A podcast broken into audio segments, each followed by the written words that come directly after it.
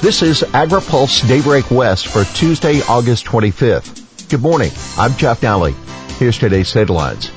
UC ditches plastic containers. Cut flowers on the outs. Trump. China trade war a winning issue and Trump extends food box program. UC to phase out single-use plastics. The University of California announced yesterday it will be phasing out single-use plastics on its 10 campuses over the next two years.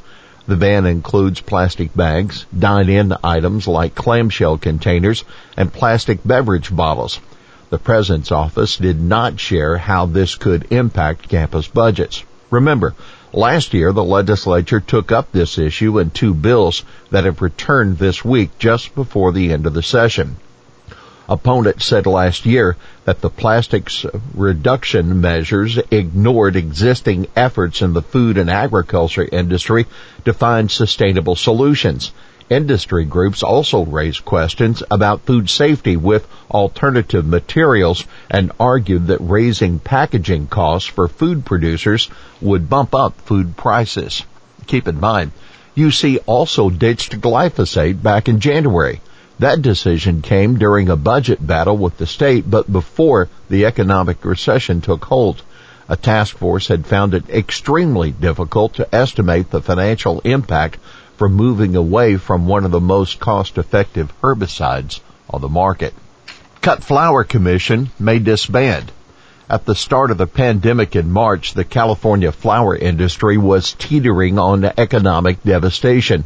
That according to California Cut Flower Commission. Increasing competition from Latin America over the past three decades had already left the industry at a fraction of what it once was. Yesterday, the Senate passed a measure allowing the Commission to make its end of life plans.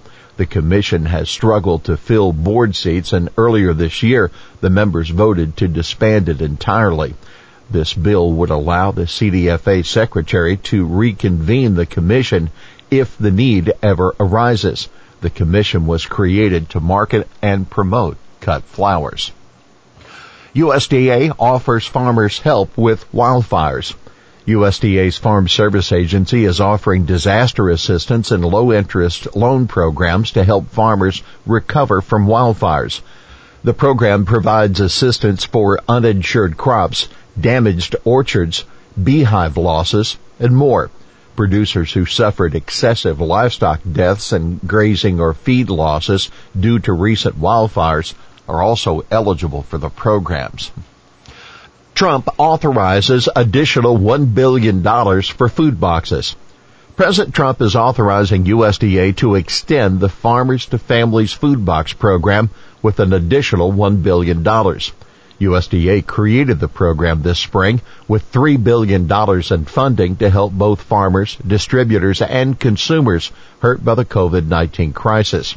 With this $1 billion addition, we're going to keep it going, the president's daughter Ivanka said at an event near Asheville, North Carolina yesterday with the president and Agriculture Secretary Sonny Perdue.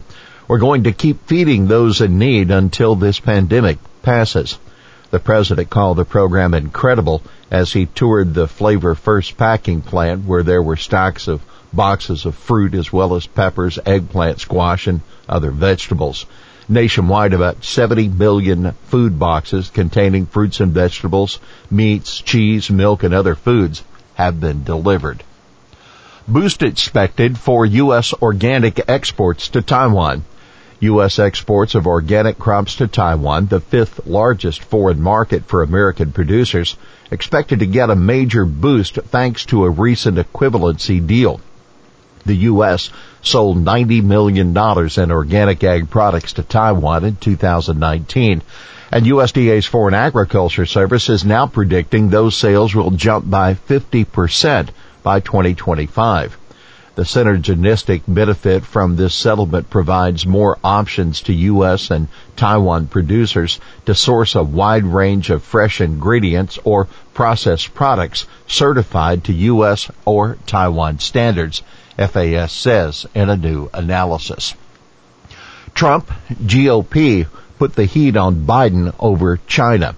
President Donald Trump believes his trade war with China will be a winning issue in November despite Democratic criticism over its impact on farmers.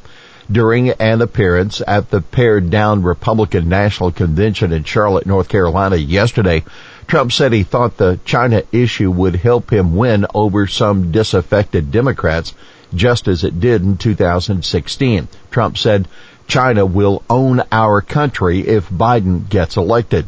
Attacks on China also are expected to figure into several speeches at the GOP convention this week. Keep in mind, what Trump isn't saying is what he expects to do in a second term with regard to agriculture trade with China.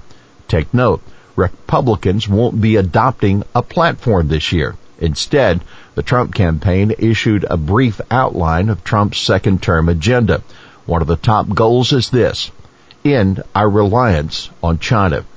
You can follow coverage of the Republican National Convention at www.agripulse.com. Here's today's He Said It. We gave $28 billion to farmers and they're not complaining, I tell you.